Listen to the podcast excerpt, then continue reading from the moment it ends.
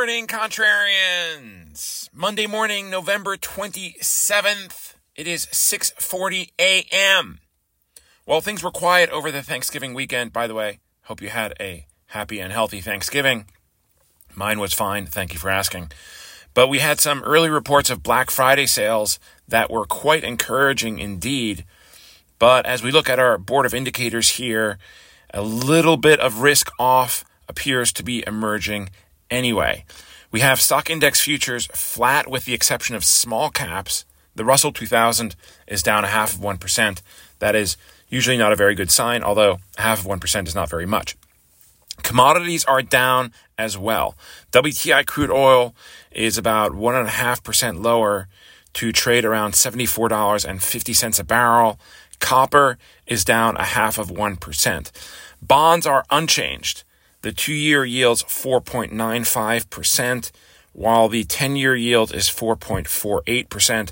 Those are unchanged at the open, but it's worth pointing out that both yields are quite a bit higher than they were last week. So it would appear there was a bit of selling in bonds last week, keeping in mind that yields move inversely to prices. Cryptos are down a little bit. We have Bitcoin down 1.6% to trade around 37,000. So, in terms of known events, things are quiet, but this is a crucial period for retail sales in the US. And you have Black Friday, which you've heard about a lot, of course, which is on Friday. And then today is Cyber Monday. But really, the two have kind of merged.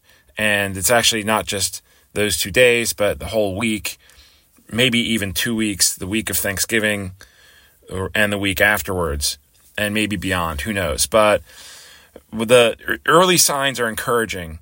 Uh, Black Friday online sales, which is the first data point that we get, those were very strong. We have had an increase of 2.5% year over year if you exclude autos. That is according to MasterCard data. So just MasterCard, not sure how Visa fared, but I believe MasterCard is the most widely used credit card. Probably the others, Visa and, and Amex, Discover, will show similar data.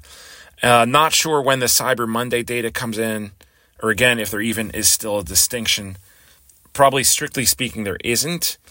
But it's, yeah, but we'll, we'll probably get more data, maybe not until tomorrow. But that's something to watch, just seeing how crucial of a period this is for U.S. retailers. And as we know, the U.S. consumer has been quite healthy.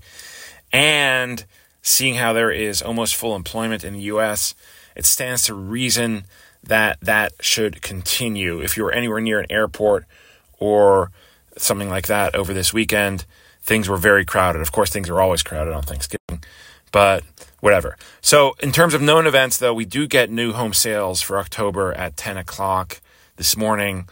The number that's expected is 721,000 transactions, 721. That's down from what we saw last the previous month, which was 759, 759. So no secret that these have been trending downward for a while, and this would probably just continue, just continues that trend. Uh, earnings, a couple here to tell you about, smaller ones. After the close, Zscaler stock ticker ZS and Seadrill SDRL. They report at er, after 4 p.m.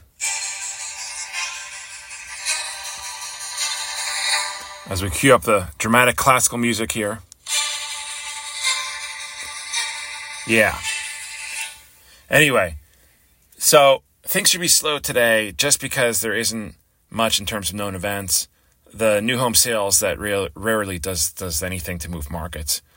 Tomorrow we get some Fed speakers and then on Thursday, we have the PCE deflator, the Fed's preferred inflation gauge. We also get a speech by Jay Powell on Friday, and earnings thrown, thrown in there as well. So, with things being quiet, this is another chance to take a psychological test, a psychological pulse of the market.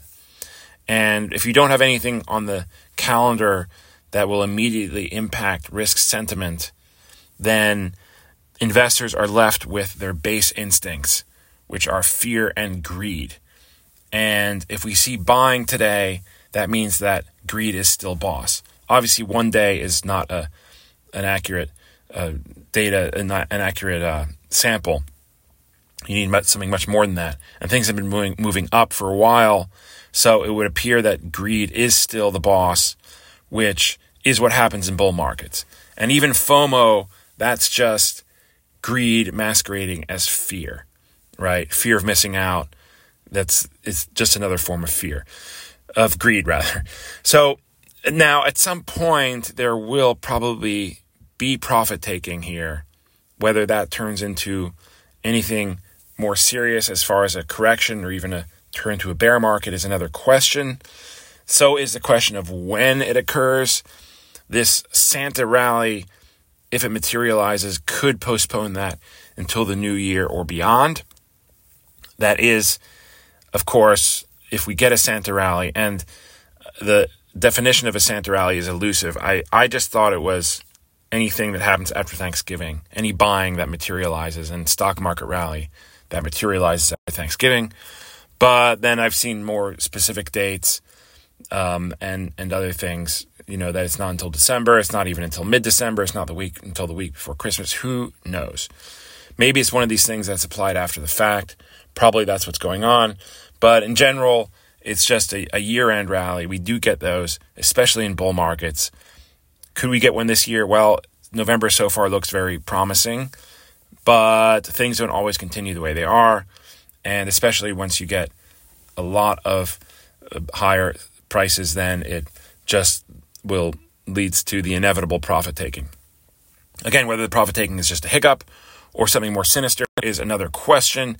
We probably won't get the answer for a little while. We'll just have to see how things develop. So, with that, I'm going to shut up for today, leave it there.